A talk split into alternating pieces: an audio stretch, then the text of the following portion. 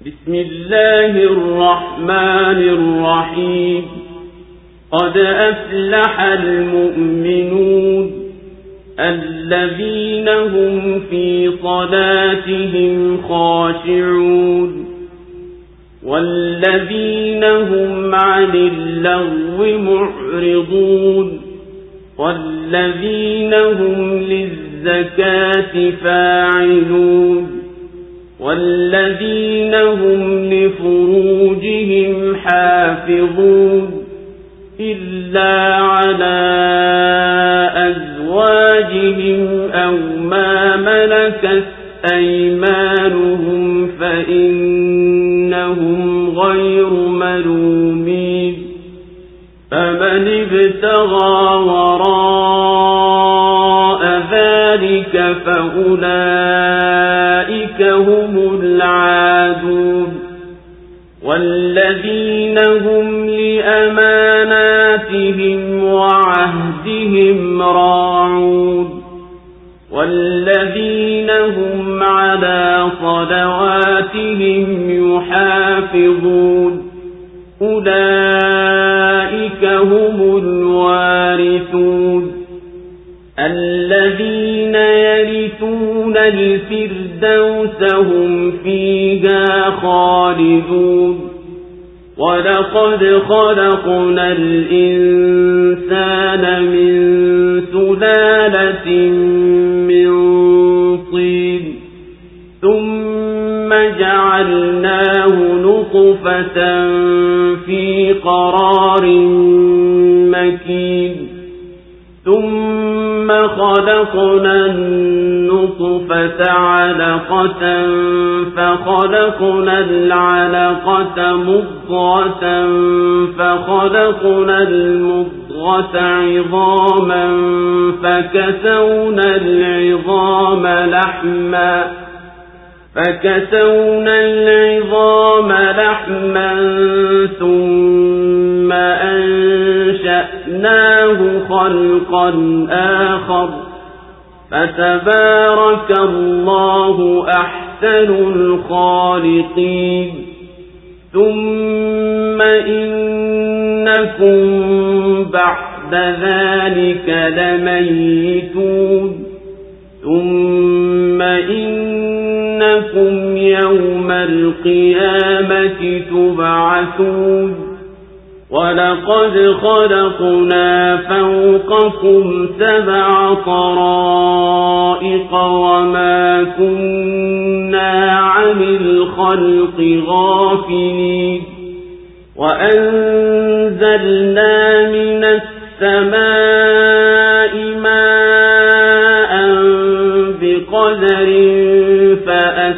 فأسكناه في الأرض وإنا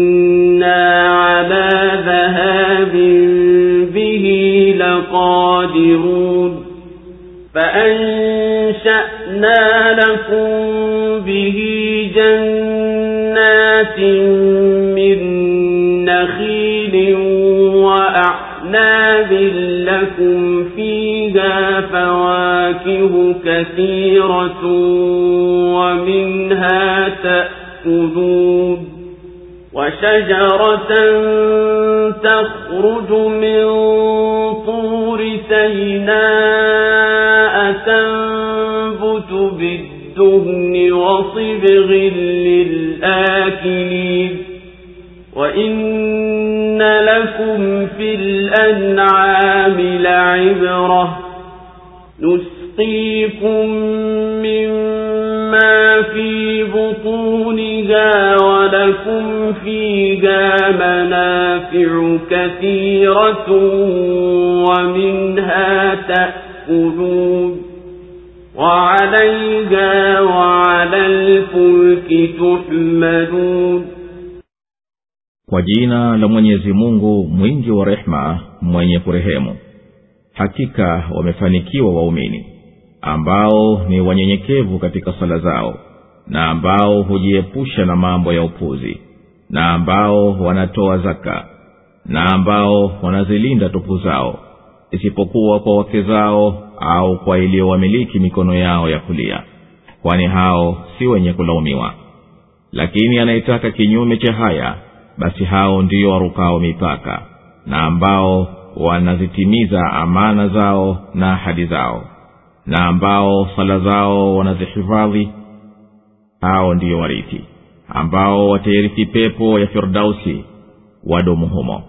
Na kwa yakini tumemuumba mtu kutokana na asli ya udongo kisha tukamjalia awe tone ya mbegu ya uzazi katika kalio madhubuti. Kisha tukaiumba tone kuwa damu iliyoganda na tukaiumba damu kuwa pande la nyama. Kisha tukaliumba pande la nyama kuwa mifupa na mifupa tukaivika nyama kisha tukamfanya kiumbe mwingine. Basi ametukuka mwenyezi mungu mbora wa waumbaji. Kisha hakika nyinyi baada ya hayo mtakufa. Kisha hakika nyinyi siku ya kiama mtafufuliwa. Na kwa yakini tumeziumba juu yenu njia saba nasi hatukuwa wenye kughafilika na viumbe. Na tumeteremsha kutoka mbinguni maji kwa kiasi na tukayatuliza katika ardhi na hakika sisi tunaweza kuyaondoa. Kwa maji hayo tukakufanyieni bustani za mitende na mizabibu mnapata humo matunda mengi na katika hayo mnakula. Na mti utokao katika mlima wa sinai unatoa mafuta na kuwa kitoweo kwa walao. Na hakika mnayo mazingatio makubwa katika nyama hoa tunakunywesheni katika vile viliomo matumboni mwao na nyinyi mnapata katika hao manufaa mengi na pia mnawala. Na juu yao na juu ya merikebu mnabebwa. Allahu akbar,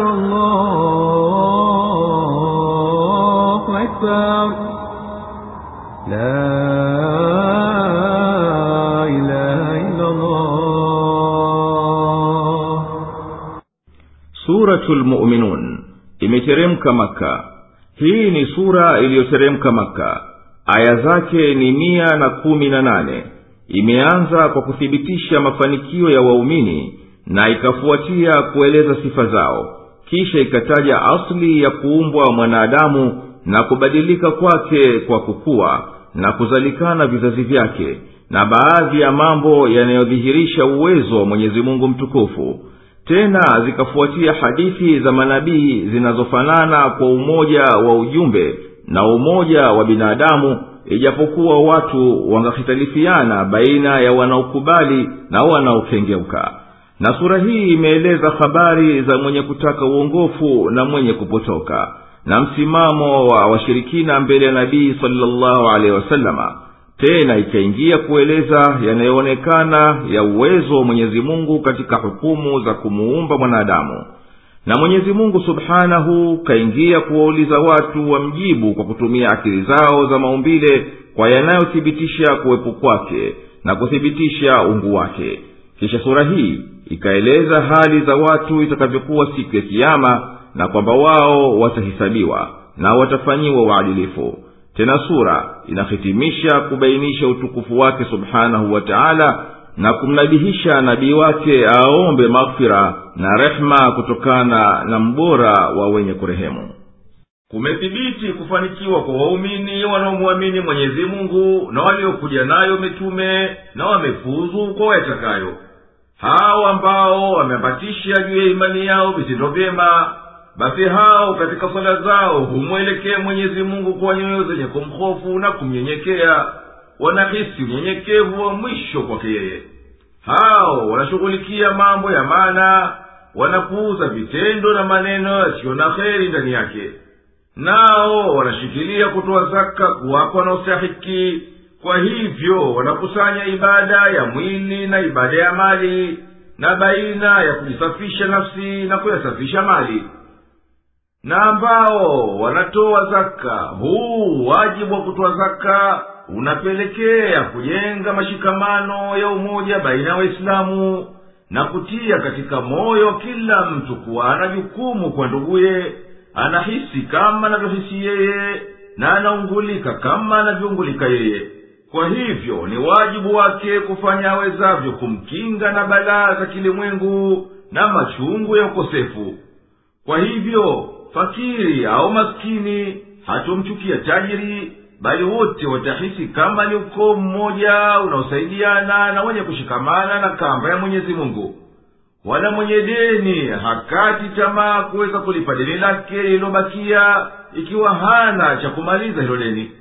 Wala haianguki chini azma ya mjahidina anayepigana katika njia ya mwenyezi mungu kuinusuru dini yake na kukomboa nchi yake kwa sababu ya kukosa mali ya kutimiza makusudio yake wala msafiri au mgeni mhitaji aliye mbali na mali yake.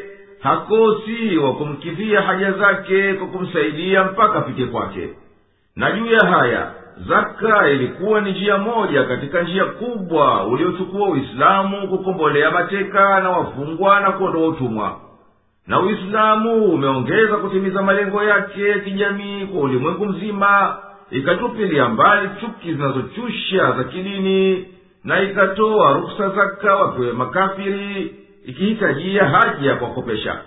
Hali kadhalika hupewa wale wanaoitumikia zaka kama kuikusanya na kuigawa. Pia waandishi na wasafiri na wanaofasiri kwa ajili ya kupatanisha wenye kugombana na wanaowasaidia waislamu katika vita. Ama makusudio ya kiuchumi ya zaka ni kuondoa ufakiri popote ulipo na kumsaidia kila mwenye haja kama ilivyokwisha tangulia.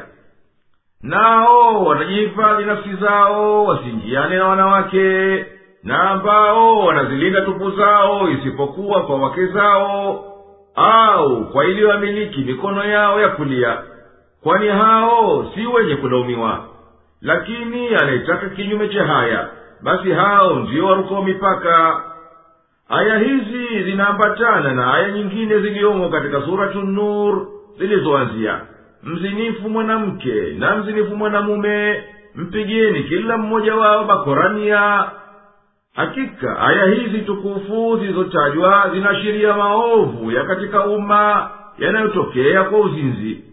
Ama katika umma ni kuvurugika na saba ya watoto isijulikane ama katika siha ni sehemu mbili kwanza ni katika mwili mfano kisonono tego aids na kadhalika. Kisonono huweza kuzalisha maradhi ya urithi kwa watoto hata huweza kuleta upofu. Ama tego yani sifilis huenea katika mishipa ya damu na hisia na huweza kuishia wazimu. Na pia huenea mpaka kwa vizazi na huenda mtoto akafa tumboni au akatoka na kilema ama maradhi ya aids yani ukimwi hayo ni maafa yasiyosemeka. Mwenyezi mungu atulinde nayo. Pili ni kuathirika mishipa ya hisiya na akili. Kwani uzinzi huweza kuathiri dhamiri ya mtu na kuadhibika nayo na hata mwishowe kuweza kuingia wazimu. Isipokuwa kwa njia ya ndoa ya kisheria au wenye kumiliki masuria hao hawalaumiwi zamani utumwa ulikuwa ni jambo la kawaida na ilikuwa mtu akiweza kuchukua katika wajakazi wake akawafanya kuwa ni wakeze. Na uislamu ulihalalisha utumwa wa mateka katika vita vilivyofuata sharia ikiwa maadui nao wanakamata watumwa. Basi ilikuwa ni halali kuwatendea wao hali kadhalika. Ikiwa maadui hawafanyi mateka kuwa ni watumwa basi ilikuwa haiwapali waislamu kuwafanya mateka kuwa ni watumwa. Mwenye kutaka kuingiliana na mwanamke bila ya kupita njia hizi mbili basi huyo amevuka mipaka ya sharia hadi ya kuvuka. Na hao waumini wawe ni wenye kuhifadhi kila walichopewa kuwa ni amana ikiwa mali au neno au kitendo au chenginecho na watimize kila ahadi iliyo baina yao na mwenyezi mungu au na watu. Wasihuni amana wala wasivunje ahadi. Na wawe wenye kudumisha kutimiza swala kwa nyakati zake na kuzitekeleza kwa nguzo zake na unyenyekevu wake mpaka yapatikane makusudio yake nayo ni kuachisha uchafu na maovu. Hawa wenye kusifiwa hivi ndiyo watakaoirithi heri yote na wataipata siku ya kiama hawa ndiyo mwenyezi mungu atawafadhili kwa kuwapa firdausi ndiyo pahala pa juu kabisa huko peponi wastarehe humo peke yao yawapasa watu waangalie asili ya kuumbwa kwao kwani hiyo ni dalili za kuonyesha uwezo wetu zenye kupelekea kumwamini mwenyezi mungu na kuamini kufufuliwa kwani sisi tumemuumba mtu kutokana na asili ya udongo. Kisha tukaumba vizazi vyake navyo ni kuwa tulimfanya mtu kwanza tone ya mbegu ya uzazi yaani maji yenye kila sifa ya uhai wa mwanzo. Tukaiweka kwenye tumbo la uzazi napo ni pahala pa utulivu palipolindwa kisha tukaifanya hii mbegu ya manii baada ya kuipandisha na yai la mwanamke kuwa damu. Kisha damu tukaigeuza kuwa kipande cha nyama. Kisha tukafanya mafupa na mafupa tukayavika nyama. Kisha tukatimiza uumbaji wake mwishowe baada ya kuipulizia roho kuwa kiumbe kingine mbali ili kuanza kumjenga shani ya mwenyezi mungu imetukuka kwa utukufu wake na uwezo wake. Yeye hana mshabaha wake na yeyote katika kuumba kwake na kutengeza kwake na kuanzisha kwake. Kisha hakika nyinyi wanadamu baada ya hayo mambo yenu tuliyoyataja ni wenye kuyaendea mauti bila shaka yoyote. Na kisha nyinyi mtafufuliwa siku ya kiama kwa ajili ya kuhisabiwa na kulipwa jaza yenu na hakika sisi tumeziumba mbingu saba zilizonyanyuka juu yenu. Ndani yake vipo viumbe ambavyo hatukughafilika navyo. Tunavihifadhi na tunaviendesha. Na sisi kabisa hatughafiliki na viumbe vyetu vyote bali tunavilinda visipotee na kuharibika na tunavipangia mambo yao yote kwa hikma. Na kwa yakini tumeziumba juu yenu njia saba. Nasi hatukuwa wenye kughafilika na viumbe hizo njia saba zilizotajwa katika hiyo aya maana yake ni mbingu saba na kwamba hizo si mbingu moja. Na mwenyezi mungu haghafiliki na mbingu hizo na viumbe vilivyomo ndani yake. Na sisi tumeteremsha kutoka mbinguni mvua kwa hikma na kipimo katika umbo lake na kuteremka kwake. Na kusahilisha kwa ajili ya manufaa tumejalia ikaye juu ya uso ardhi na ndani yake chini na sisi hakika ni wenye kuweza kuiondoa wasipate kunafika nayo. Lakini hatukufanya hayo kwa kukuoneni huruma. Basi mwaminini mwenye kuiumba na kumshukuru?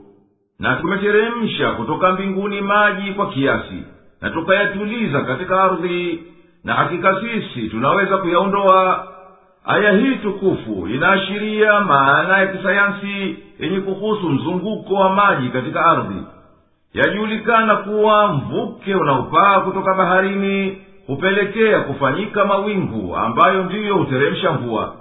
Na hivyo ndiyo chanzo cha maji matamu juu ya uso wa ardhi na ndiyo chombo cha msingi cha uhai wa ardhini. Kutokana na mvua ndiyo huzuka mito inayozua uhai katika sehemu kame zisiyopitikiwa na mvua. Kisha hiyo mito inamiminika baharini na hulka inarejea tena kutoka baharini kwenda angani na kwendea nchi kavu na kisha kuingia baharini mara ya pili. Isipokuwa baadhi ya hayo maji ya mvua yanatulia na yanazama kuhifadhika katika mahodhi ya chini ya ardhi yakawekeka kwa muda mrefu. Mfano wa hayo ni hayo maji yanayopatikana chini ya jangwa la magharibi katika libya ambayo yamegunduliwa na watafiti hivi karibuni kutokana na asili yake ya kale na huenda maji kama haya yaliyohifadhika chini yakapatwa na mabadiliko ya joto wanayoyaita wataalamu wa elimu ya tabaka za ardhi yani jioloji kuwa ni mikondo ya jiolojia ikenda hiyo na maji mpaka pahala pengine pakavu ikaleta uhai baada ya kuwa ni maiti. Na aya hii inaonyesha hikma kubwa ya uenezaji wa maji kwa kipimo yani kipimo cha haki na hikma kwa ajili ya kuleta manufaa na kupinga madhara. Na tena maana nyingine ya aya tukufu ni kufahamisha apendavyo mwenye kumba aliyetukuka navyo ni kujalia yawepo maji ya kiasi maalum katika bahari za ulimwengu kutosha kuwepo mizani ya joto la kufaa katika sayari hii. Na ili isiwepo hitilafu kubwa mno baina ya joto na siku za joto na baridi ya siku za baridi hata ikawa ni muhali kubakia uhai kama ilivyo katika sayari nyingine na katika mwezi. Kadhalika maji ya ardhi yanateremka kwa kiasi maalum hayazidi yakafunika ardhi yote wala hayatindiki sana hata yasipatikane hata kidogo kunyweshea baadhi ya nchi kavu. Kwa haya maji tunakuumbieni mabustani ya mitende na mizabibu yenye matunda mengi kwa ajili yenu na katika haya nyinyi mnakula. Na tumekumbieni mti wa zaituni unaoota katika jimbo la mlima wa sinai. Katika matunda yake yanapatikana mafuta yanayokufaeni na hizo zaituni ni kitoweo cha chakula kwa wanaokula. Na mti utokao katika mlima wa sinai unatoa mafuta na kuwa kitoweo kwa walao aya hii tukufu inathibitisha kuwa mti wa zaituni ni miongoni mwa neema alizomneemesha mwenyezi mungu binadamu na ambazo baadhi yake zimetajwa katika aya zilizotangulia. Na la kuongeza kwenye aya hii ni kuwa mzeituni ni miongoni mwa miti ambao inayoishi muda mrefu sana zaidi ya mamia miaka. Kwa hivyo hauhitaji juhudi kubwa kwa mtu bali huendelea kuzaa wenyewe mfululizo kadhalika una sifa ya kuwa daima kijani unapendeza kuutazama.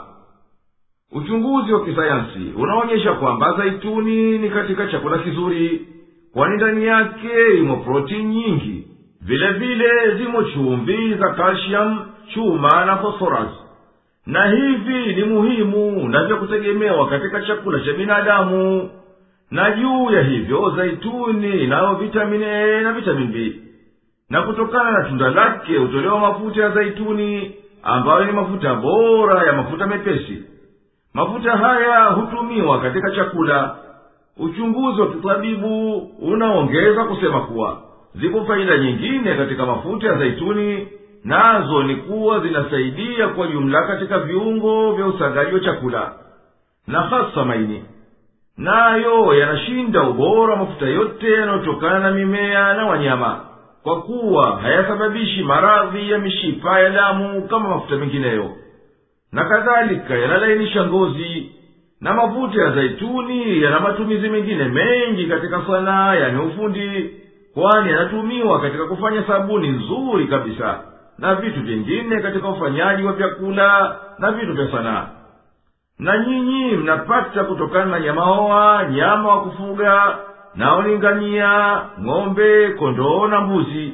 Mambo yanayoonyesha uwezo wetu na fadhila zetu juu yenu kwa kunemesheni tunakunywesheni kutoka matumboni mwao maziwa safi matamu mepesi kwa wenye kuyanywa. Na mbali ya maziwa mnapata manufaa mengine kama nyama na sufi na manyoya. Na kutokana na hao nyinyi mnaishi na mnaruzukiwa na juu ya hawa wanyama wa kufuga na merikebu nyingi mnapanda na mnapakiza mizigo basi sisi tumekuumbieni njia za usafirishaji na upakizi nchi kavu na baharini na kwa hizo mnapata kuwasiliana nyinyi kwa nyinyi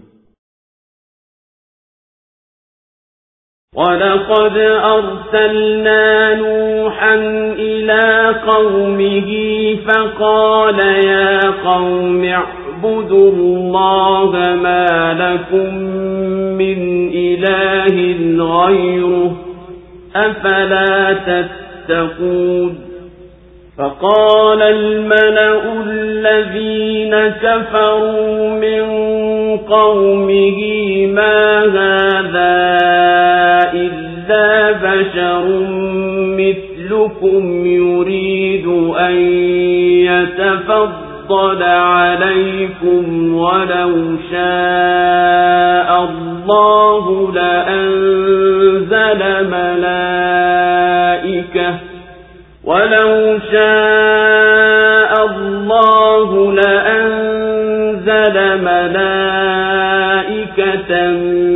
ما سمعنا بهذا في آبائنا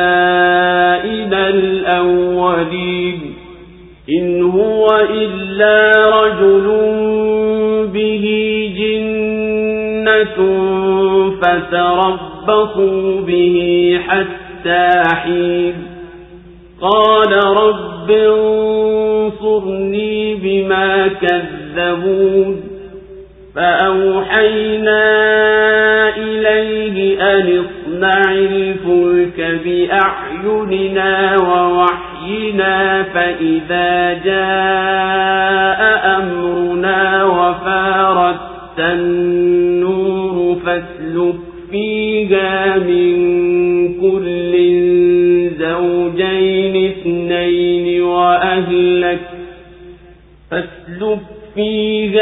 من كل زوجين اثنين وأهلك إلا من سبق عليه القول منهم ولا تخاطبني في الذين ظلموا إنهم مغرقون فإذا استويت أنت ومن معك على الفلك فقل الحمد لله الذي نجانا من القوم الظالمين وقل رب أنزلني منزلا مباركا وأنت خير المنزلين إن في ذلك وإن كنا لمبتلين ثم أنشأنا من بعدهم قرنا آخرين فأرسلنا فيهم رسولا منهم أن اعبدوا الله ما لكم من إله غيره afala tattaqun. Na hakika tulimtuma nuhu kwa watu wake akasema enyi watu wangu mwabuduni mwenyezi mungu. Nyinyi hamna mungu asiyekuwa yeye. Basi je hammwogopi walisema wale wakuu waliokufuru katika watu wake huyu si chochote ila ni mtu tu kama nyinyi. Anataka kujipa ubora juu yenu. Na lau kuwa mwenyezi mungu amependa basi yakini angeliteremsha malaika. Hatukusikia haya kwa baba zetu wa zamani. Huyu si lolote ila ni mtu mwenye wazimu. Basi mgojeeni tu kwa muda. Akasema mola wangu mlezi ninusuru kwa kuwa wamenikanusha. Tukampa wahi unda jahazi mbele ya macho yetu na uongozi wetu. Basi itapofika amri yetu na ikafurika tanuri hapo waingize ndani yake wa kila namna dume na jike na hali zako. Isipokuwa yule ambaye katika wao juu yake imekwisha tangulia kauli. Wala usinitajie hao waliodhulumu kwani hao bila shaka watazamishwa. Basi utakapotulia wewe na walio pamoja nawe humo merikebuni sema alhamdulillah sifa zote njema ni za mwenyezi mungu aliyetuokoa na watu madhalim nasema mola wangu mlezi niteremshe mteremsho wenye baraka na wewe ni mbora wa wateremshaji. Hakika katika hayo yapo mazingatio na kwa yakini sisi ni wenye kuwafanyia mtihani. Kisha baada yao tukaanzisha kizazi kingine tukawapelekea mtume miongoni mwao kuwaambia mwabuduni mwenyezi mungu hamna mungu asiyekuwa yeye. Je hamwogopi الله أكبر الله أكبر لا إله إلا الله na katika visa vya watu wa kale pana mazingatio kwa ajili yenu mpate kuamini basi sisi tulimtuma nuhu kwa watu wake naye akawaambia enyi watu wangu mwabuduni mwenyezi mungu pekee kwani nyinyi hamna anayestahiki kuabudiwa asiyekuwa yeye. Hamwogopi adhabu yake na kuondoka neema zake mkimwasi. Wakubwa wa kaumu yake waliokufuru wakiukanya wito wake na wakizuia watu wasimfuate walisema hapana hitilafu yoyote baina ya nuhu na nyinyi kwani yeye ni mtu kama nyinyi lakini anataka kujipa ubora juu yenu kwa huu wito wake. Na lau kuwa wapo mitume wanaotoka kwa mwenyezi mungu kama anavyodai yeye basi angewaletea malaika. Sisi hatukupata kusikia wito huu katika taarikhi za baba zetu waliotangulia wala kutumwa binadamu kuwa ni mtume. Huyu si chochote ila ni mtu mwenye wazimu. Na kwa hivyo wakasema ngojeni na mstahamilieni mpaka ukashifike wazimu wake au kufike kuangamia kwake. Nuhu akamwomba mola wake mlezi baada ya kukata tamaa kuamini kwao akasema ewe mola wangu mlezi ninusuru nao na adabu kwa sababu ya kukadhibisha kwao wito wangu. Tukamwambia kwa njia ya ufunuo yani wahii unda jahazi nawe utalindwa na uangalizi wetu. Shari yao haitokupata nasi tutakuongoza katika kazi yako. Na ikifikiria miadi ya kuadhibu na ukaona tanuri na foka maji kwa amri yetu basi waingize katika jahazi katika kila namna ya viumbe vilivyo hai dume na jike. Na waingize ahali zako isipokuwa waliokwisha thibitika adhabu yao kwa kukosa kwao imani. Wala usiniombe kuokoa wale waliodhulumu nafsi zao na wakawadhulumu na wengineo kwa ukafiri na waasi kwani mimi nimewahukumia kuwazamisha kwa sababu ya dhuluma yao ya ushirikina na waasi tukampa wahi unda jahazi mbele ya macho yetu na uongozi wetu. Basi itapofika amri yetu na ikafurika tanuri hapo waingize ndani yake wakila namna dume na jike na ahali zako isipokuwa yule ambaye katika wao juu yake imekwisha tangulia kauli. Wala usinitajie hao waliodhulumu kwani hao bila shaka watazamishwa. Hakika haya maelezo ya tofani lililotokea ijapokuwa ni kwa muhtasari tu. Katika hizi aya tukufu kwa mwenye akili ya kuzingatia yana maana na mambo ya hakika mengi ya kielimu ambayo yanawapitia watu wengi. Na tanuri kwa lugha ni jiko la kuchomea mikate au pia ni uso wa ardhi na kila chenye kutimbuka maji na kila penye mkusanyiko wa maji na siwepesi kusema kwa yakini tarehi ya hiyo tofani kwani zilitokea tofani nyingi zama za kale kama katika babilonia bara hindi na amerika. Na zipo baadhi ya hadithi za kienyeji mbalimbali zinazotaja habari za tofani. Lakini haielekei kuwa hadithi hizo ndiyo zimehusu hii tofani kubwa au tofani ya nuhu. Uchunguzi umethibitisha na pia zimeonekana tofani nyingi ulimwenguni na tofani ya mwisho ya ulimwengu mzima ilikuwa sababu yake ni kumalizika kipindi cha barafu cha mwisho na kuyayuka barafu nyingi ya kaskazini kabisa na kusini kabisa kwa dunia. Na sisi hatujui kwa yakini lini mizani iligeuka na tanuri ikafurika yaani uso wa ardhi kwa kupanda kwa ghafula kwa hiyo na kuyayuka barafu hata yakapanda juu maji ya bahari na yakumwagika maji yafaa kutaja kuwa kuyayuka barafu ya zama za barafu za mwisho kulileta hali ya hewa yenye mvua nyingi sana katika sehemu za dunia ziliyo mbali na huko kaskazini na kusini kabisa kwa ulimwengu kama vile katika bahari ya kati yani mediterranean. Kwa vyovyote vile ilivyo inakubalika kuwa hatuna ushahidi wa kuweza kusema lini hasa zilikuwa hizo zama za nuhu na kaumu yake yaliyodhahiri kuwa yote hayo ni miujiza ya mwenyezi mungu na katika miujiza ni kuwa nuhu aliwanasihi watu wake na akawaonya na ghadhabu ya mwenyezi mungu. Na mwenyezi mungu akafunua kuwa atawazamisha ikiwa hawakutengenea na tena akamfunulia undemerikebu kisha ikaja amri ya mwenyezi mungu na mizani ikapinduka na tanuri ikafurika ikamiminika mvua kuthibitisha aliyoyasema mwenyezi mungu kumwambia nuhu ya kwamba mwenyezi mungu anajua kuwa hatuamini mtu katika kaumu yake baada ya wale waliokwisha amini.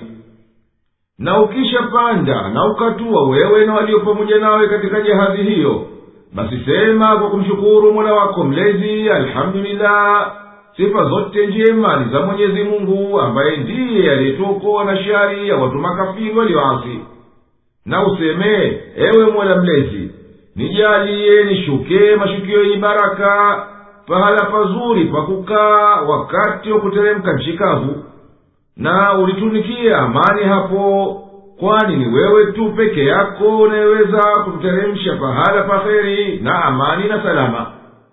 Hakika katika kisa hichi yapo mazingatio na mawaidha mengi na hakika sisi tunawajaribu yani tunawapa mtihani waja wetu wa heri na shari. Na ndani ya nafsi zao wana utayarisho wa yote hayo. Tena baada ya kaumu ya nuhu tukaumba namna ya watu wengine na wao ni adi. Tukawapelekea hud naye ni katika wao tukawaambia kwa ulimi wake mwabuduni mwenyezi mungu peke yake kwani nyinyi hamna mungu anayestahiki kuabudiwa asiyokuwa yeye ni yeye peke yake anayefahamu mwogope. Basi je mmeihofu adhabu yake mkimwasi? وقال الملأ من قومه الذين كفروا وكذبوا بلقاء الآخرة وأترفناهم في الحياة الدنيا ما هذا إلا بشر مثلكم.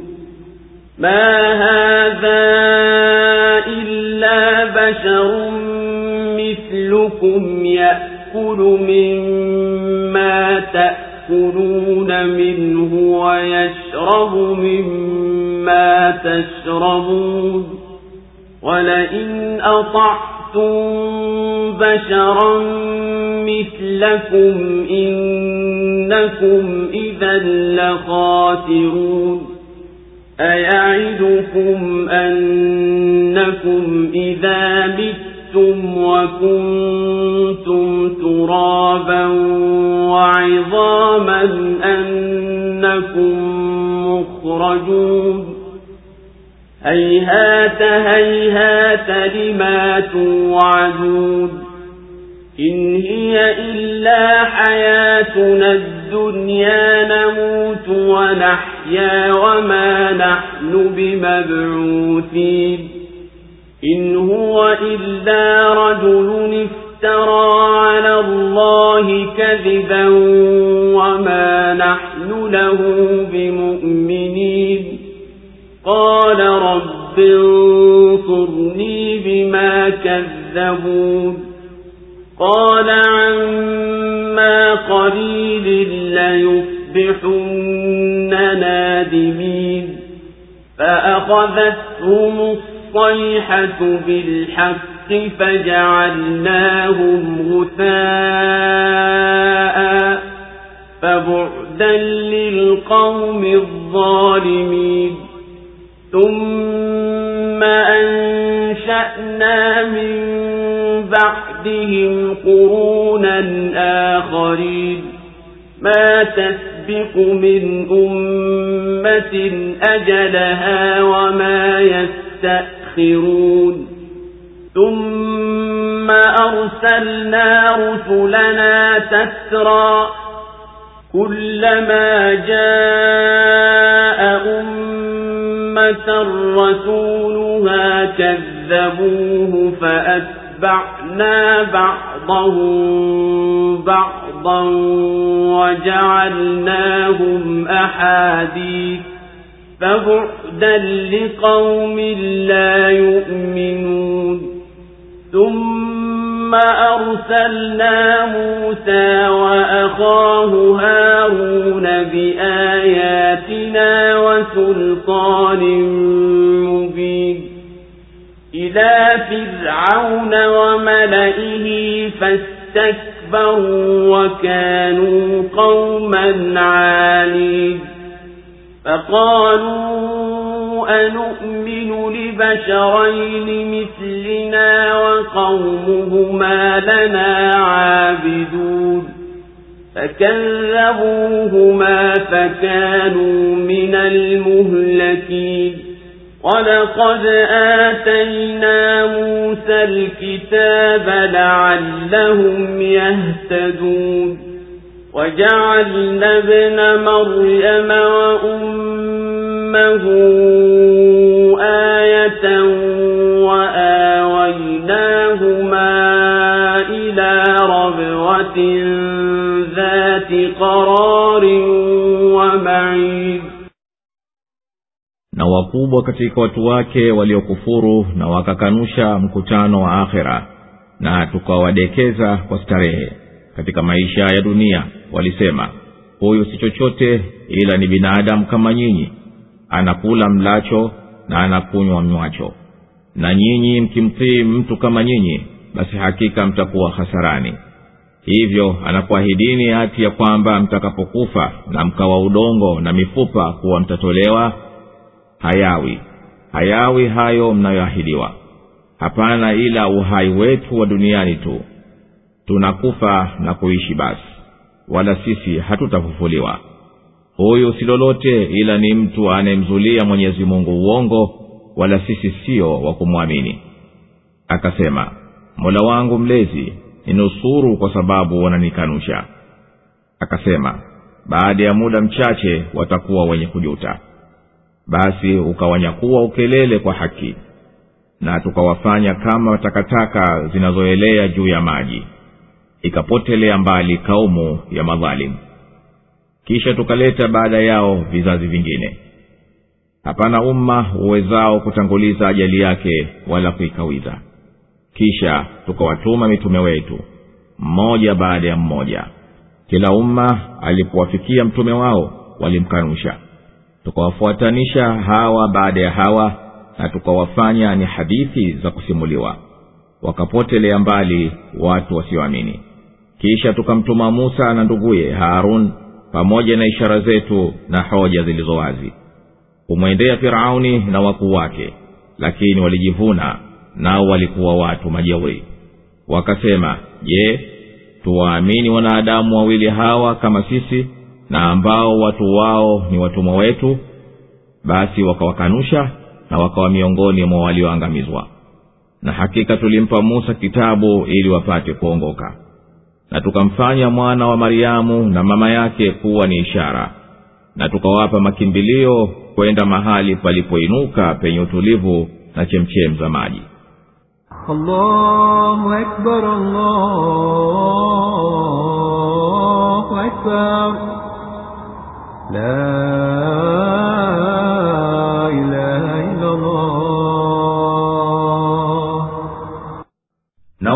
wakubwa katika kaumu yake waliokufuru na kukadhibisha kukutana na mwenyezi mungu na mambo ya akhera ya hisabu na malipo.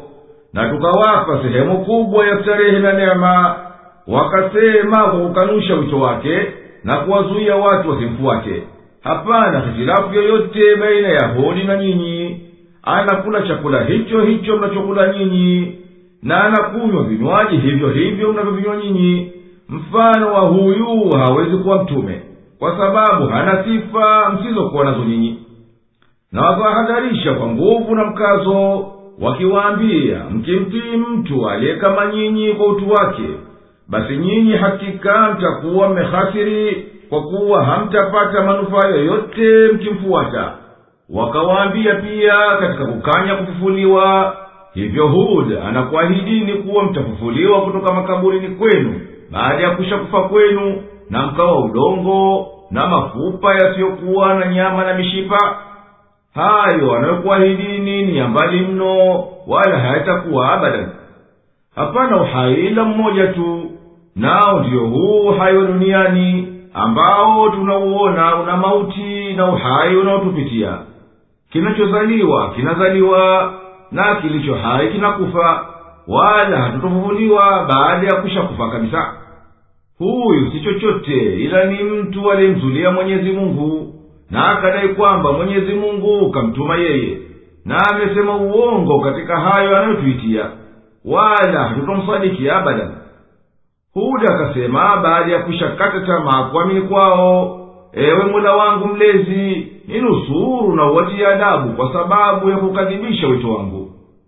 Mwenyezi mungu akamwambia hud kuzidi kutilia nguvu hadi yake baada ya muda mchache watakuja juta kwa walioyafanya itakuwateremkia adhabu ukawachukua ukelele mkali uliowahirikisha kama walivyostahiki. Tukawafanya kwa udhalili na udhaifu kama vijiti na majani ya miti yanayochukuliwa na maji ya mvua. Na huko ni kuteketea na kupotelea mbali na rehema kwa madhalimu kwa ukafiri wao na waasi wao kisha baada yao tukawaumba kaumu nyingine wasiokuwa wao kama kaumu ya saleh na ya luthi na shuaibu. Kila umma una zama zake maalum hazitangulii wala hazikawii kisha tukawatuma mitume wetu wakifuatana kila mmoja kwa kaumu yake kila akija mtume kwa kaumu yake waliokadhibisha wito wake. Nasi tukawateketeza mfululizo na tukazifanya habari zao ni hadithi za watu kusimuliana na kustajabia basi hao kaumu wasioisaliki haki wala hawaifuati wametengeka mbali na rehema na wamehiliki. Kisha tukamtuma musa na nduguye harun tukawapa dalili za kukata kuthibitisha ukweli wa ujumbe wao na hoja wazi yenye kudhihirisha kuwa wao ni kweli wametumwa kutoka kwangu tuliwatuma wawili hao kwa firauni na kaumu yake. Wakakataa kuamini kwa ajili ya takaburi na wao ni watu waliokuwa wakisifika kwa kiburi na majivuno na ujeuri. Wakasema kwa mastaajabu na kukanya je tuuamini wito wa watu wawili walio ni wanadamu kama sisi? Na tena watu wao hawa wana wa israeli ni wenye kutunyenyekia sisi na kututii kama ni watumwa basi waliwafanya waongo katika huo wito wao na wakawa wenye kuhiliki kwa kuzamishwa. Na hakika tulimfunulia musa taurati apate kuongoa watu wake kwa yaliyomo ndani yake ya uongozi kuendea hukumu na njia za mafanikio. Na tumemjalia isa bin maryamu na mama yake kwa vile kuchukua mimba bila kuingiliwa na mtu na kuzaliwa yeye isa bila ya baba kuwa dalili ya kukata ya uwezo wetu wenye kushinda na tukamweka maryamu pahala pa kukaa penye ardhi iliyonyanyuka na kukunjuka panapofaa kukaa na pana maji mengi. Na hayo ndiyo yanawezesha maisha ya starehe. Ya ayuha rusulu kuluu min altayibati wamaluu salihan. إني بما تعملون عليم. وإن هذه أمتكم أمة واحدة وأنا ربكم فاتقون. فتقطعوا أمرهم بينهم زبرا كل حزب بما لديهم فرحون فذرهم في غمرتهم حتى حين أيحسبون أن ما نمدهم به من مال وبنين نسارع لهم في الخيرات بل لا يشعرون. إن الذين هم من خشية ربهم مشفقون. والذين هم بآيات ربهم يؤمنون.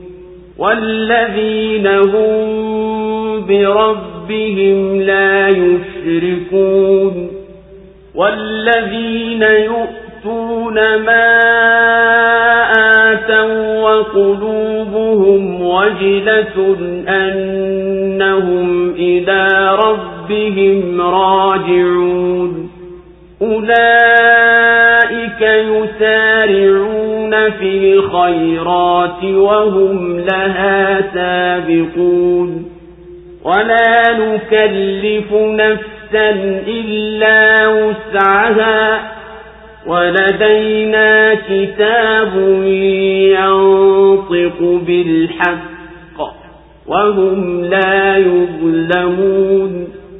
بل قلوبهم في غمرة من هذا ولهم أعمال من دون ذلك هم لها عاملون حتى إذا أخذنا مترفيهم بالعذاب إذا هم يجأرون لا تجأروا اليوم إنكم منا لا تنصرون.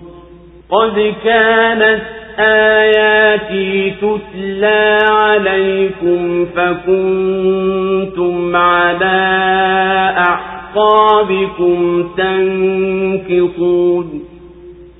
مستكبرين به سامرا تهجرون.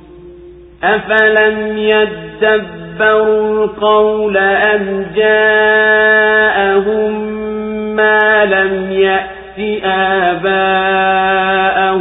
الأولين؟ أم لم يعرفوا رسولهم فهم له منكرون؟ أم يقولون به جنة بل جاءهم بالحق وأكثرهم للحق كارهون ولو اتبع الحق أهواءهم لفسدت السماوات والأرض ومن فيهن بل أتيناهم بذكرهم فهم عن ذكرهم معرضون أم تسألهم خرجا فخراج ربك خير وهو خير الرازقين وإنك لتدعوهم إلى صراط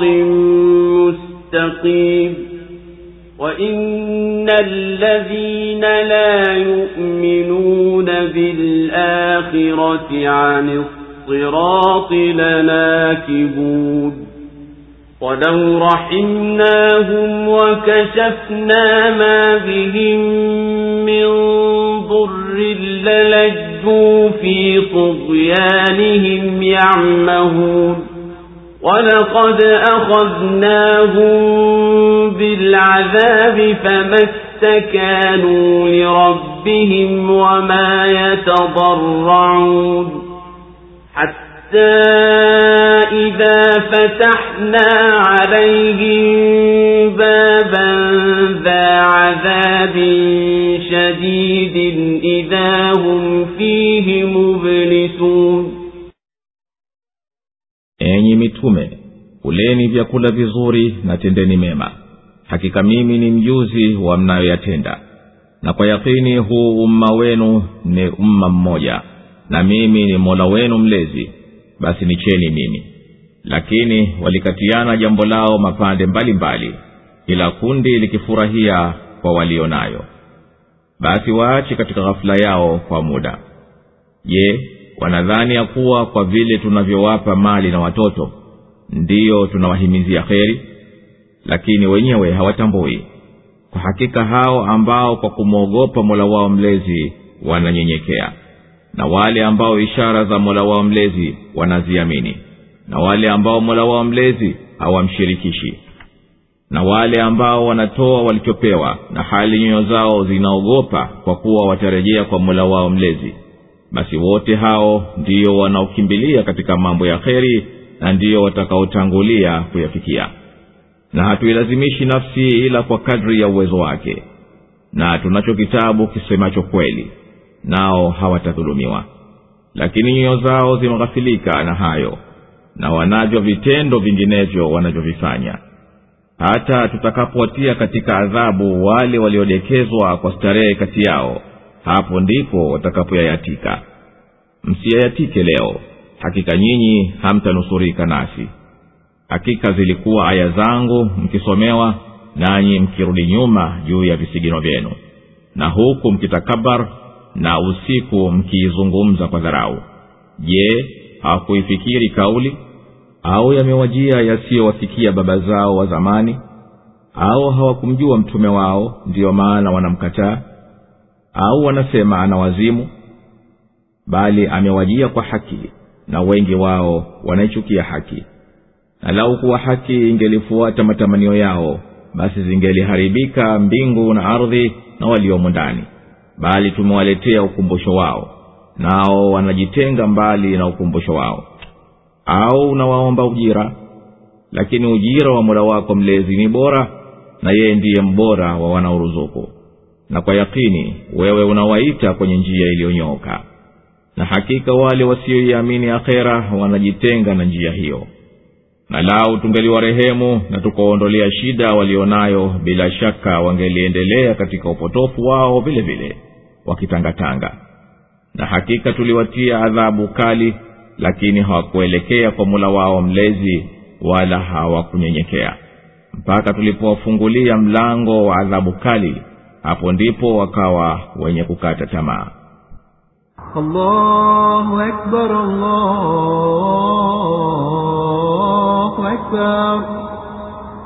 La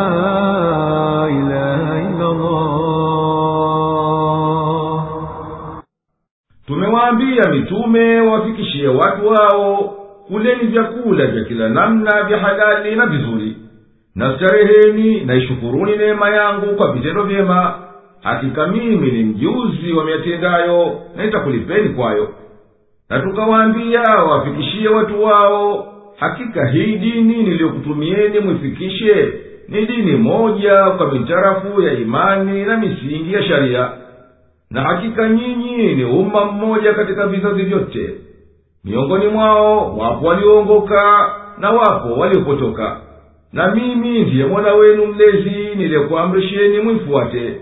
Basi ogopeni adhabu yangu pindi mkiasi. Lakini watu walilikatakata hili jambo la dini yao. Wapo kati yao walioongoka na wapo waliopotoka ambao wakafuata matamanio yao. Wakafarikiana kwa sababu hiyo wakawa makundi mbalimbali yenye kufanyiana uadui.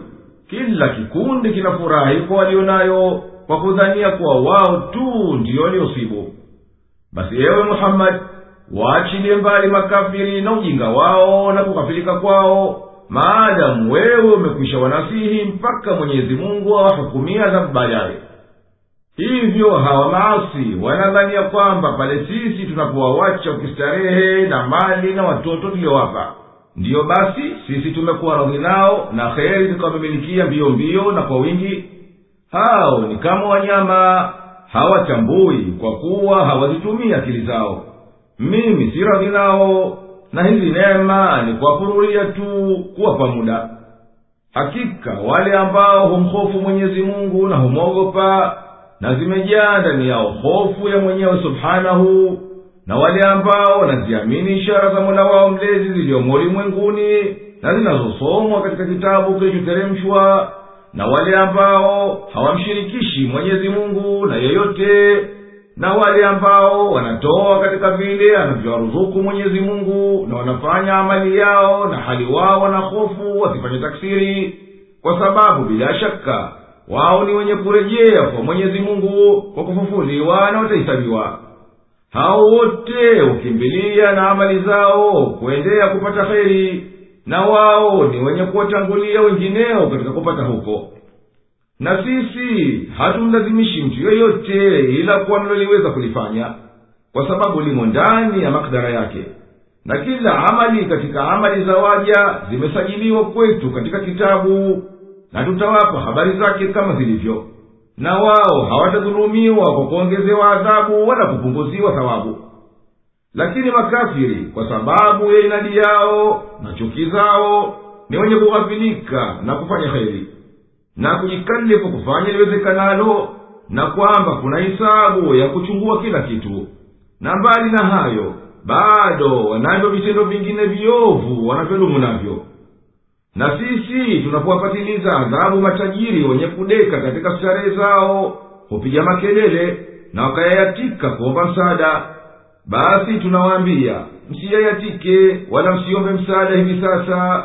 Hamtatoka ndani ya adhabu yangu wala kuyayatika kwenu hakufai kitu. Hamna udhuru kwani aya zangu zenye kuteremshwa kwa wahi zilikuwa mkisomewa nanyi mkizipuuza kwa mapuuza yenye kugeuza hali zenu. Na wala hamkuzisadiki wala hamkuzifuata kwa vitendo. Na nyinyi katika mapuuza yenu mlikuwa mnatakabari na mnafanyia masara mkiutaja huu wahi kwa sifa mbaya mnapokutana katika taanusi zenu za usiku.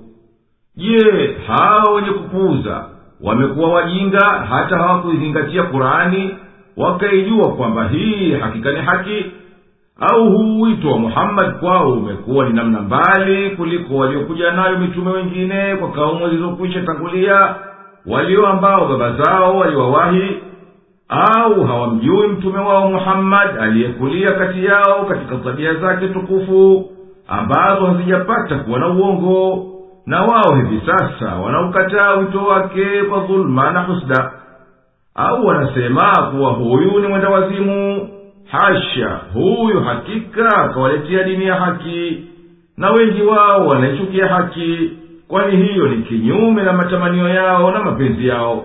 Basi kwa hivyo hawamwamini. Ingelikuwa haki inafuata matamanio yao ufisadi ungelienea ulimwenguni na hawa za nafsi zingelipambana wenyewe kwa wenyewe. Lakini sisi tumewapelekea kurani ambayo inawakumbusha haki ambayo inapasa wote wajumuike juu yake na juu ya hivyo wao wanayapuuza hayo na laukuwa haki ingelifuata matamanio yao basi zingeliharibika mbingu na ardhi na waliomo ndani. Bali tumewaletea ukumbusho wao nao wanajitenga mbali na ukumbusho wao. Hilo neno haki ni tamko lenye maana kadhaa. Huweza kuwa maana yake ni mwenyezi mungu subhanahu wa taala mfano wa kauli yake mtukufu ametukuka mwenyezi mungu wa haki pengine huwa maana yake ni kurani kwa mfano hakika sisi tumekutuma kwa haki na huenda kukusudiwa dini yote. Yani miongoni mwake ni kurani na sunna yani hadithi sahihi. Mfano wa kauli yake nasema imekuja haki na uongo umetoweka. Na ilivyo dhahiri katika tamko la haki hapa ni kuwa makusudio yake ni ile maana ya kwanza yani mwenyezi mungu aliyetakasika na kutukuka. Na kwa hivyo maana iliyokusudiwa na aya ni lau kuwa mwenendo wa mwenyezi mungu unafuatana na watakavyo na wanaoyapendekeza wakafiri mpango usingelibakia katika hali iliyosimamia shani ya mpango wa mbingu na ardhi na wa viumbe vilivyomo ndani yake lakini mwenyezi mungu mwenye hikma kuu na uwezo wa kutenda na ujuzi wake ulioenea kwa viumbe vyake na hikma yake ikadhamini kwa mpango madhubuti na kurani kusema kwa uwazi ya kwamba mbingu zina viumbe anatuelekeza tufahamu kwanza kwa kuamini hayo kwa ujumla ni yakini tuache tafsiri yake mpaka apendavyo mwenyezi mungu subhanahu kuidhihirisha kwa kuambatana na kauli yake tutawaonyesha ishara zetu angani na katika nafsi zao.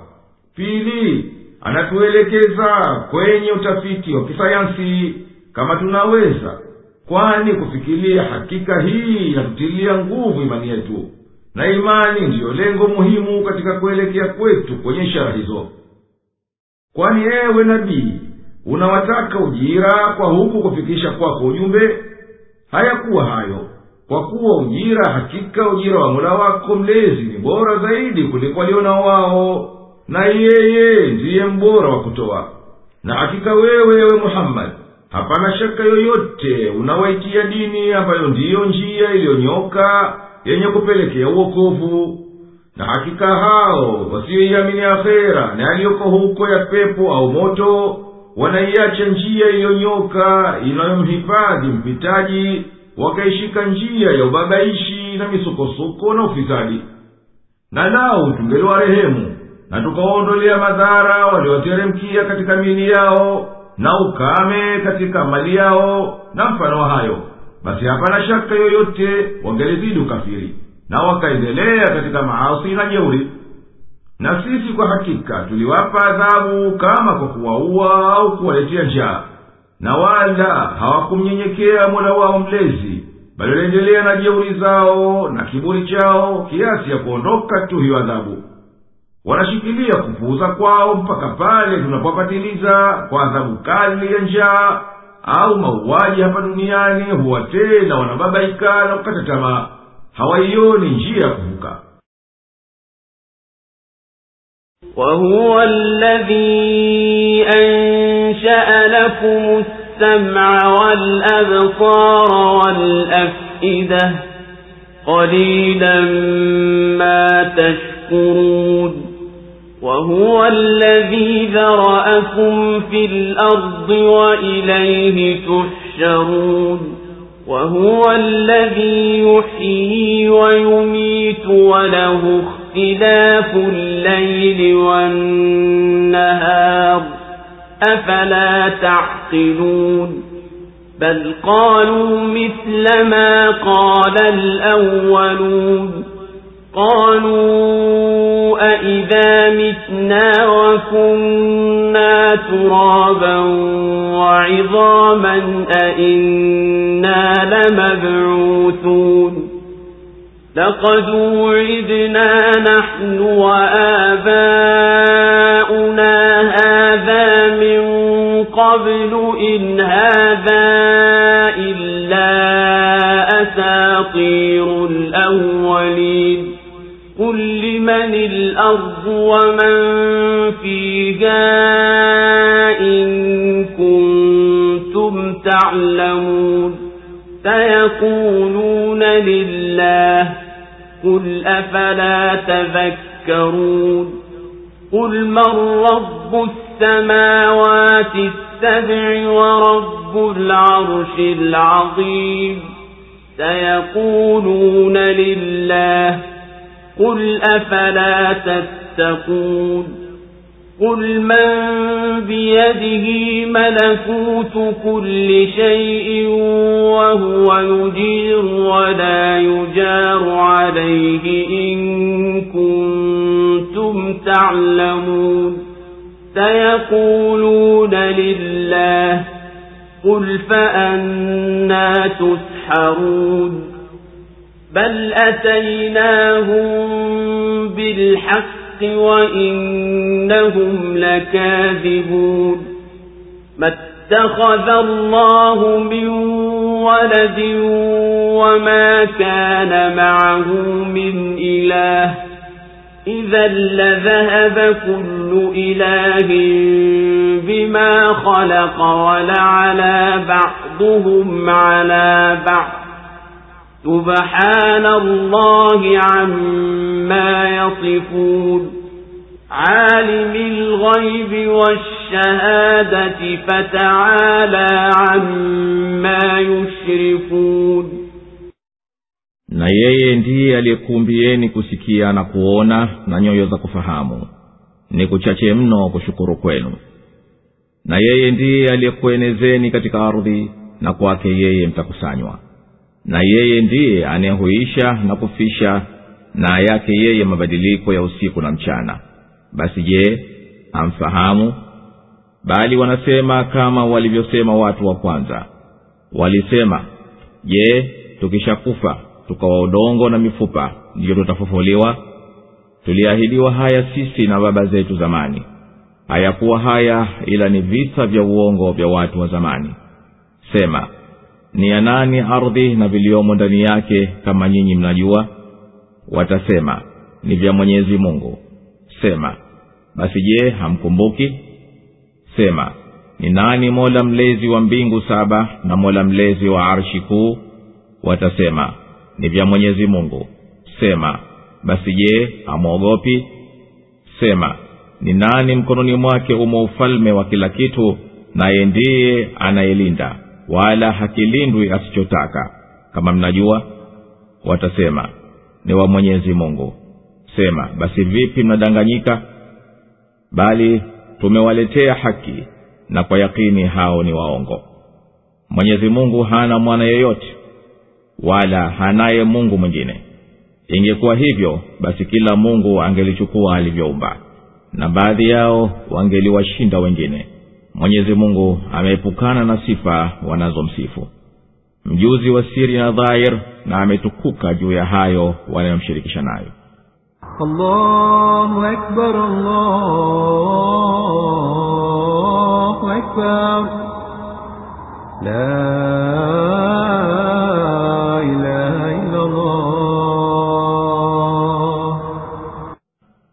Na yawaje mkamkufuri mwenyezi mungu na hali ni yeye ndiye aliyekuumbieni usikizi mkaisikia haki aliyekupeni uwezo wa kuona mkauona ulimwengu na viliomo ndani yake na akakupeni akili mzingatie kwayo utukufu wake mpate kuamini.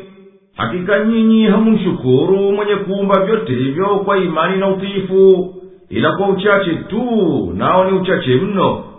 Na yeye ndiye aliyekuumbeni duniani na kwake yeye peke yake ndiyo mtarejeshwa siku ya kiama kwa ajili ya malipo na yeye ndiye anayehuisha na kufisha na kwa amri yake na sheria zake ndiyo usiku na mchana zinapitishana na kuhitalifiana kwazo kwa urefu na ufupi hamzingatii hiyo ni dalili ya uwezo wake na kupasa kumwamini yeye na kuamini kufufuliwa. Na yeye ndiye anayehuisha na kufisha na yake yeye mabadiliko ya usiku na mchana basi je hamfahamu aya zenye kutaja usiku na mchana zimekuja mwahala mwingi katika kurani tukufu. Na haya yanaonyesha kuwa mwenyezi mungu wa haki aliyetakasika na kutukuka anawakumbusha waja wake kwa ishara hii ya uumbaji. Na kwa kuwa yamo maana ya ndani inawapelekea wenye kufikiri wazidi kuzingatia na kuchungua. Na kuhitilifiana usiku na mchana kunatokana na pande mbili kubwa. Kwanza kuhitalifiana kwa wakati urefu na ufupi. Na pili kuhitilifiana kwa dhahiri ya tabia na isiyoonekana. Kwanza hitilafu kwa nyakati. Mchana ni kipindi cha wakati baina ya kudhihiri nche ya jua na inapopotea upeo wa macho. Pale linapoonekana kwa jicho kama linagusa uso ardhi. Na ilivyokuwa kwa hakika pale pahali pake pa kuzama jua sipo hapo upeo wa macho bali tunaona tu hivyo kwa kuwa miale inayotokana na jua inapinda inapopita katika matabaka ya anga mpaka inapofikilia kwenye jicho la mtazamaji. Na yeye akaliona jua kama lipo huko upeo wa macho. Lilo kweli ni kuwa kuzama huku kuko chini kuliko upeo wa macho kwa kadiri ya dakika thelathini na tano kwa kipimo cha mduara na usiku ni kipindi cha kutimiliza wakati wa mchana mpaka kitimilie kipindi cha mzunguko wa ardhi juu ya nafsi yake kutoka magharibi kwendea mashariki. Na baina ya usiku na mchana vipo vipindi viwili navyo vya magharibi na mapambazuko. Na kipindi cha mchana kinahitilifiana kwa mujibu wa hali ya uwazi wa pahala na musimu wa mwaka hali kadhalika kipindi cha usiku kinahitilifiana hivyo hivyo kwa kufuatana haya. Na nyakati za sala na somu zinawekwa kufuatana na matulio ya jua huko pewa macho. Pili hitilafu katika yanayodhihiri katika sabia na madhahiri haya ni ya namna nyingi na yanazalikana kutokana na mchanganyiko ya miale ya jua inayoonekana na isiyoonekana na vitu vilivyobeba nguvu za umeme pamoja na vifuniko vya anga na nyuso za bahari na majangwa na kadhalika. Kadhalika yapo mambo ya kuonekana kama kupatwa kwa jua na mwezi na nyota zenye kufanya mkia nyota za dasturi na nyota ziendazo na mawingo meupe na nyota zinazoanguka na ambazo hufumbwa na ukali wa anga la jua kuonekana mchana. Ilhali usiku huonekana wazi. Na muhimu kabisa katika yanayoonekana kuwa ni hitilafu baina ya usiku na mchana ni huu mwangaza wa mchana. Na sababu yake ni kuwa miale inayotoka kwenye jua inapopiga juu ya funiko la anga ambalo kwa hakika ni sehemu ndogo ndogo zenye chembechembe ndogo mno za vumbi hizo hurejesha mwangaza na kutawanya pande mbalimbali.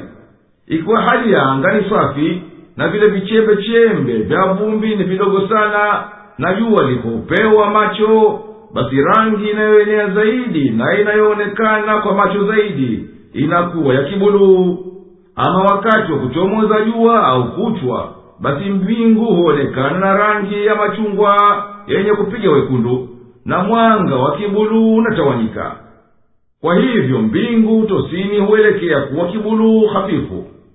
Na wakati wa kutua jua tunaona rangi ya kijani kiasi ya nukta moja hivi au akali pembezoni mwake.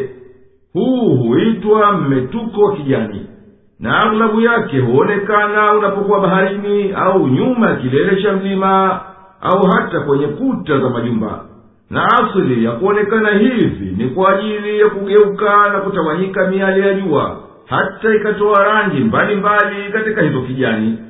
Muktasari wa haya ni kuwa miale ya jua ina rangi zinazoonekana na zisizoonekana na zinahitilifiana kwa urefu wa mawimbi yake na kufuata kwake sifa hiyo.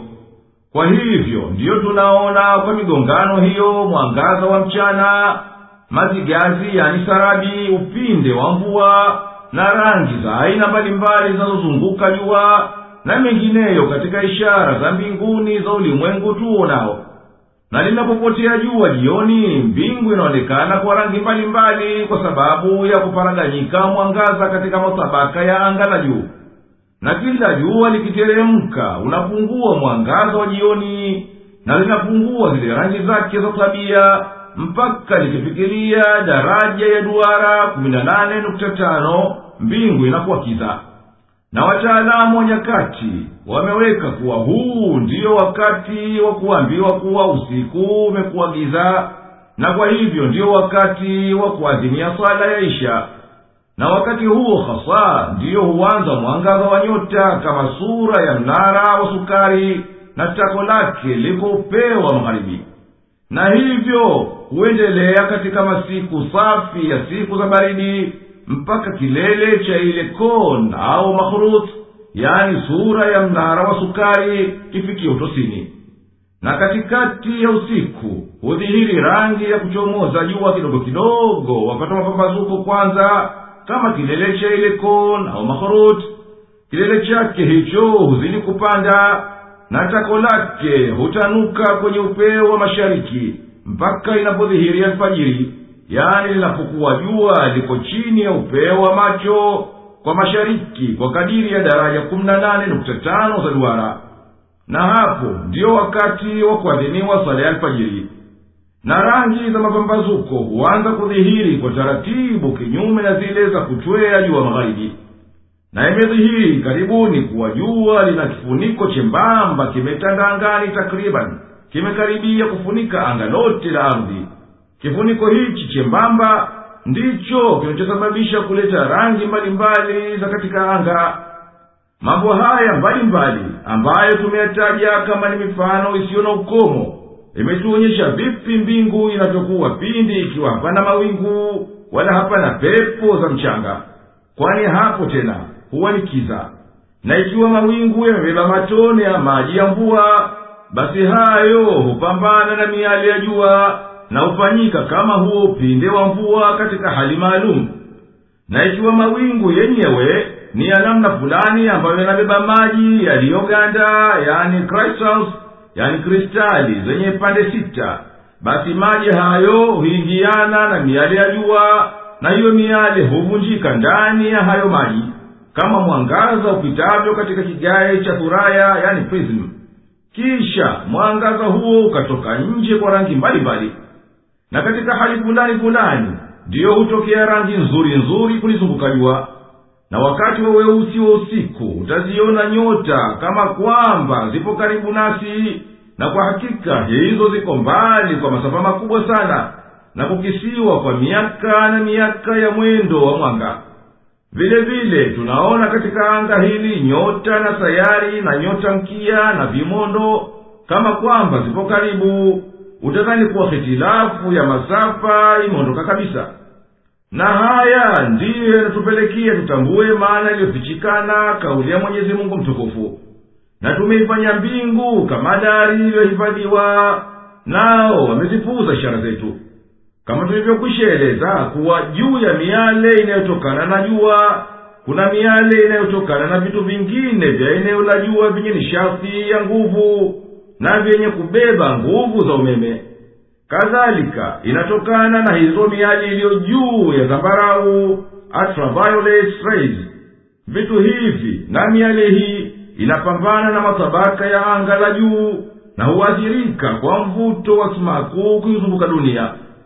Kwa hivyo hulitibua anga la kaskazini na kusini na huleta kiza katika mbingu ya kaskazini kama kwamba ni pazia kuzuia mianga yenye rangi nzuri nzuri za kijani zenye kumili kwenye wekundu na kibuluu. Sura hizi hubaki pengine muda wa saa kadhaa katika mbingu ya kaskazini na zaidi waweza kuziona masiku kadhaa wa kadhaa linapokuwa jua linashitaji. Mapazia haya si kama unayaona kaskazini tu bali hata pia katikati ya dunia. Na katika mbingu vipo vibebaji nguvu za umeme katika mawingu na anga ambavyo huzalikana kutokana navyo radi na mimemetuko katika anga la juu. Mambo yote haya yanaonekana ambayo tunashuhudia yanatupelekea tufahamu maana ya ndani ya kauli yake subhanahu wa taala. Hakika katika kuumbwa kwa mbingu na ardhi na kuhitalifiana usiku na mchana pana ishara kwa wenye akili kutokana yaliyopita kwa mambo ya dhahiri ya maumbile inabainikana kwamba haya yanakuwa kwa sababu ambazo hayumkini mwanadamu kuingilia ndani yake.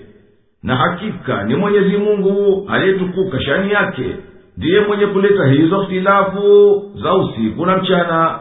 Wala hawezi binadamu kabisa siku yoyote kuweza kugeuza usiku wala mchana.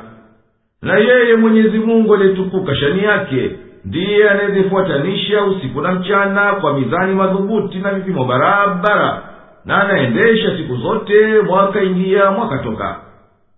Hawakuizingatia hayo bali waliwafuata wakanushaji waliokwisha tangulia wakasema kama walivyosema hao. Katika kukanusha kwao kufufuliwa walisema hivyo sisi tutafufuliwa baada ya kushageuka mchanga na mifupa. Sisi tuliahidiwa haya na pia baba zetu waliahidiwa hayo hayo hapo zamani haya si chochote ila ni ahadi za uongo walizobuni watu wa zamani. Ewe muhammadi waambiye ni nani aliyemiliki ardhi na viliomo ndani yake tangu watu mpaka viumbe vyote? Kama nyinyi mna ujuzi nijibuni. Watakiri kwa ardhi ni ya mwenyezi mungu. Basi hapo tena waambiye hamkumbuki kuwa mwenye kumiliki hayo ndiye anayefaa kuabudiwa peke yake? Waambiye tena ni nani? Mola mlezi wa mbingu saba na mola mlezi wa arshi kuu. Yani kiti kikuu cha enzi. Watakiri kuwa huyo ni mwenyezi mungu. Basi waambiye je hamwogopi matokeo shirikina wenu na ukafiri wenu na kumwasi kwenu mwenye kuumbaji huo wote mkubwa? Waambiye vile vile nani mwenye ufalme wa kila kitu mikononi mwake na mwenye madaraka siyo na ukomo katika kila kitu na ambaye ndiye kwa uweza wake analinda kila kitu wala hayamkiniki yeyote kumlinda yeyote na adhabu yake.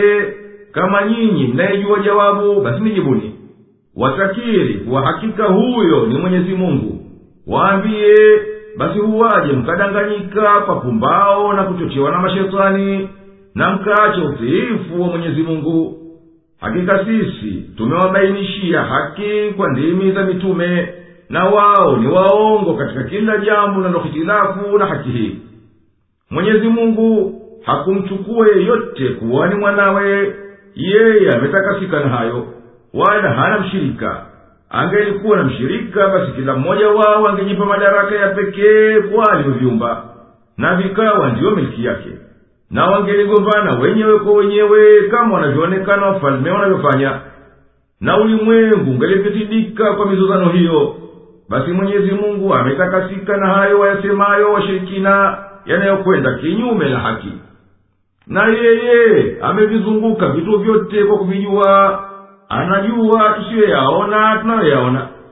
Mwenyezi mungu ametakasika na hayo wanayomnasibisha nayo makafiri kuwa ati anawashirika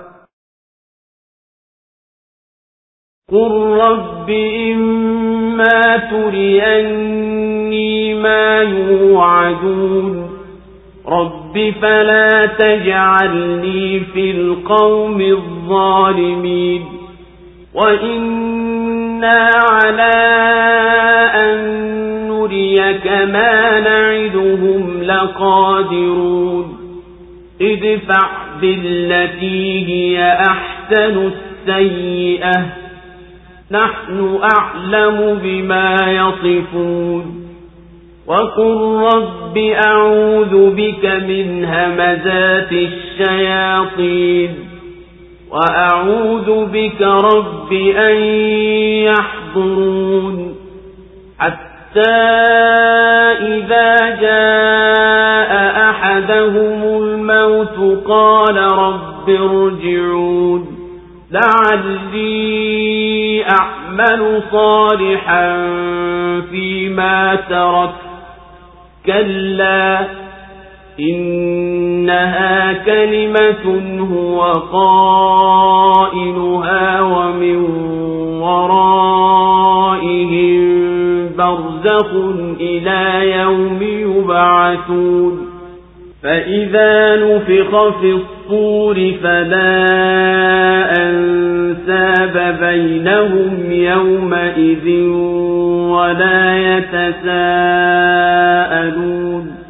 فمن ثقلت موازينه فأولئك هم المفلحون ومن خفت موازينه فأولئك الذين خسروا أنفسهم في جهنم خالدون.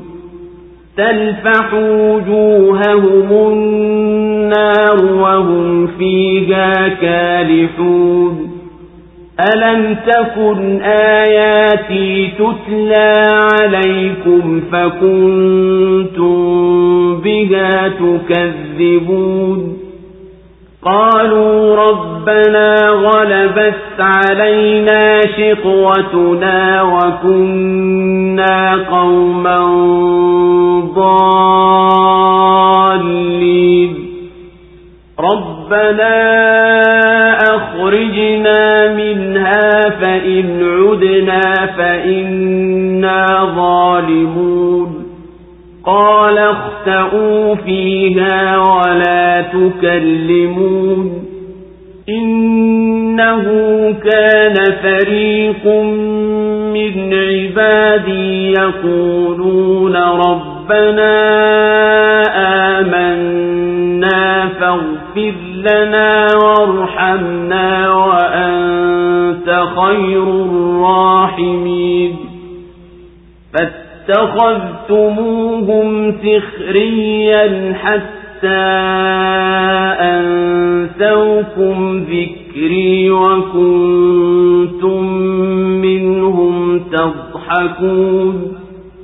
إني جزيتهم اليوم بما صبروا أنهم هم الفائزون قال كم لبثتم في الأرض عدد سنين قالوا لبثنا يوما أو بعض يوم فاسأل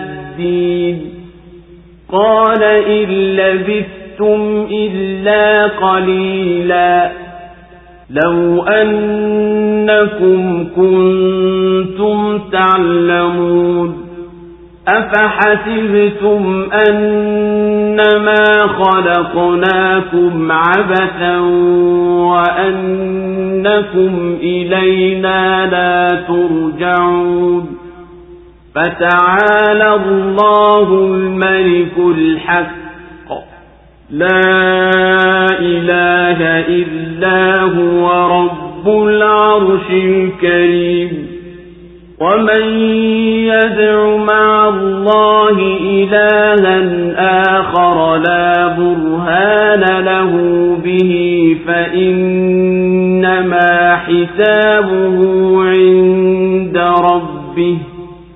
إنه لا يفلح الكافرون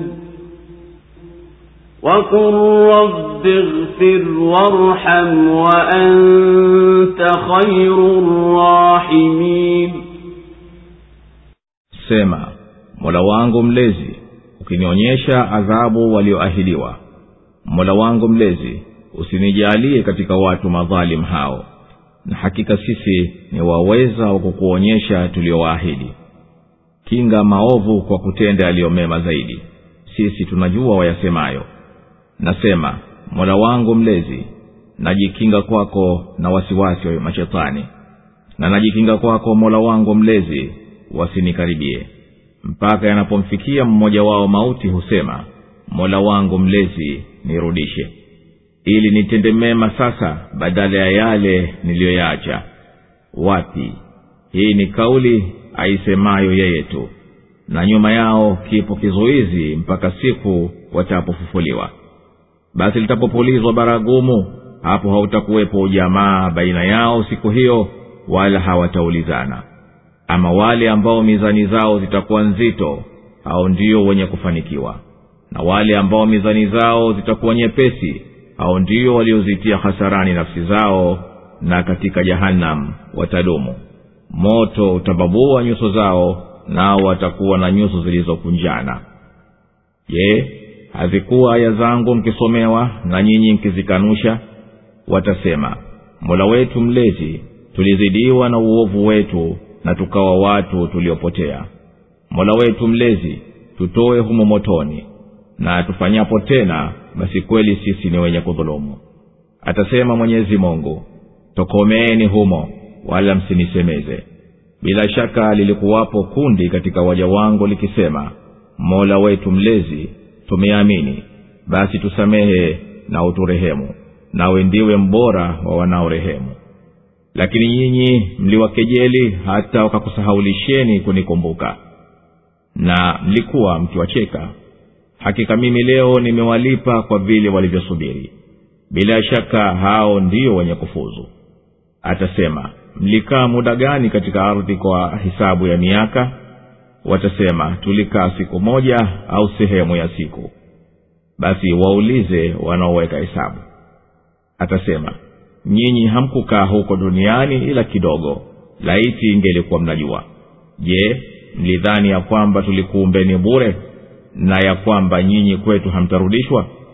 Ametukuka mwenyezi mungu mfalme wa haki hapana mungu ila yeye mola mlezi wa arshi tukufu. Na anayemwomba pamoja na mwenyezi mungu mungu mwenginewe hana ushahidi wa hili. Basi bila shaka hisabu yake iko kwa mola wake mlezi. Kwa hakika makafiri hawafanikiwi. Nawe sema mola wangu mlezi samehe na urehemu nawe ni mbora wa wanaorehemu. Allahu akbar, allahu akbar. La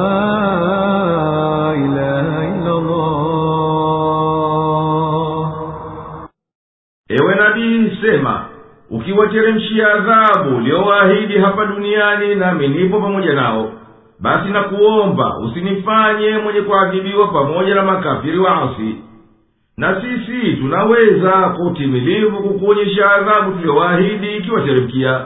Basi wewe tuwa ujue kuwa tutashinda wewe endelee wito wako na ukabili uovu wao kwa vitendo vilivyo vizuri kama kusamehe au vinginevyo. Na sisi tunajua vyema wanakutaja vipi wewe? Na wanavyousema kwa ubaya huo wito wako kwa uovu na uzushi. Na sisi tutawalipa kwa hayo. Nawe sema ewe mola mlezi najilinda kwako na wasiwasi wa mashetani wasiniingilie katika nafsi yangu kwa vitendo visivyokupendeza na ewe mola mlezi najilinda kwako wasiwe nami katika kitendo chochote ili kitendo hicho kiwe kimetakasika safi kwa ajili ya ridhaa yako tukufu. Wanaendelea kuwakanusha mpaka utakofika wakati wa kufa mmoja wao hujuta na akasema ewe mola wangu mlezi nirudishe duniani ili nipate kufanya amali njema katika mali au wakati niliyoacha wala ombi lake haitokubaliwa kwani haya ni maneno anayasema bila faida hayakubaliwi.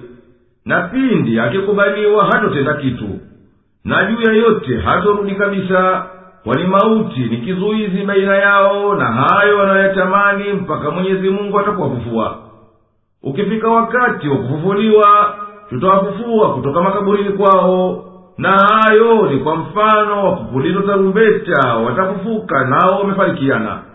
Hapana mtu utamfaa ujamaa wake na fulani. Ujamaa kiswahili maana yake mahusiano ya nasaba siyo soshalisti wala hapana mtu atayemuomba mtu kitu cha kumfaa kwani kila mmoja wao siku hiyo atakuwa akashughulika na lake. Amali yani vitendo ndiyo mizani ya kupimia. Mwenye imani nzuri na vitendo vyema atakuwa na uzito katika mizani ya mwenyezi mungu. Hao ndiyo waliofuzu. Na asiyekuwa na thawabu au vitendo vyenye uzito mbele ya mwenyezi mungu hao ndiyo waliozihasiri nafsi zao kwa kuziuza kwa shetani nao wataadhibiwa motoni wadumu humo. Moto utawababua nyuso zao nazo zitakuwa zimekunjana kwa uovu wa mwisho wao. Mwenyezi mungu anawakemea na anawaambia aya zangu zilizokuwa zinateremshwa zilikuwa mkisomewa duniani nanyi mkizikadhibisha. Watasema nao wanakiri makosa yao. Ewe mola wetu mlezi maasi yetu yalikuwa mengi ndiyo yakatupatia mashaka na tukawa wenye kupotea tukaiacha njia sawa. Na watasema mola wetu mlezi tutowe motoni na uturejeshe duniani. Basi tukirudi tena kwenye ukafiri na waasi basi tutakuwa kweli ni twenye kujidhulumu nafsi zetu. Na mwenyezi mungu atawaambia kwa kuwadharau na kuwabeza kaeni humo kwa madhila na unyonge wala msiseme nami kabisa mimi sikukudhulumuni bali nyinyi mmejidhulumu wenyewe. Kwani waumini wema katika waja wangu walikuwa wakisema duniani ewe mola wetu mlezi tumeamini. Basi tukufirie na uturehemu. Na wewe ndiwe mbora wanaorehemu. Na nyinyi daima mlikuwa mkiwafanya maskhara mpaka maskhara yenu yakakusahaulisheni kunikumbuka mimi na kuniabudu mimi. Basi hamkuamini wala hamkutii nanyi mlikuwa mkiwacheka kwa kenyeli. Hakika mimi hii leo nimewalipa wao kwa mafanikio kwa kuwa waliyavumilia masara yenu na maudhi yenu. Mwenyezi mungu atawaambia makafiri mliishi miaka mingapi huko duniani? Watasema kwa kuyaona mafupi maisha yao kwa adhabu wanayokuta. Tuliishi muda wa siku moja au baadhi ya siku hivi. Basi waulize wanaoweza kuhisabu sisi tumeshughulishwa na hii adhabu.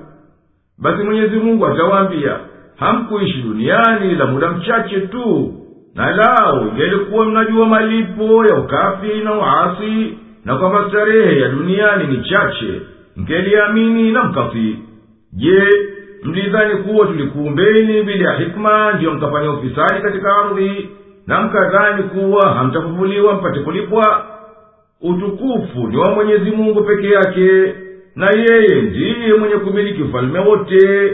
Hapana mwenye kuabudiwa kwa haki isipokuwa yeye na yeye ndiye mwenye arshi tukufu.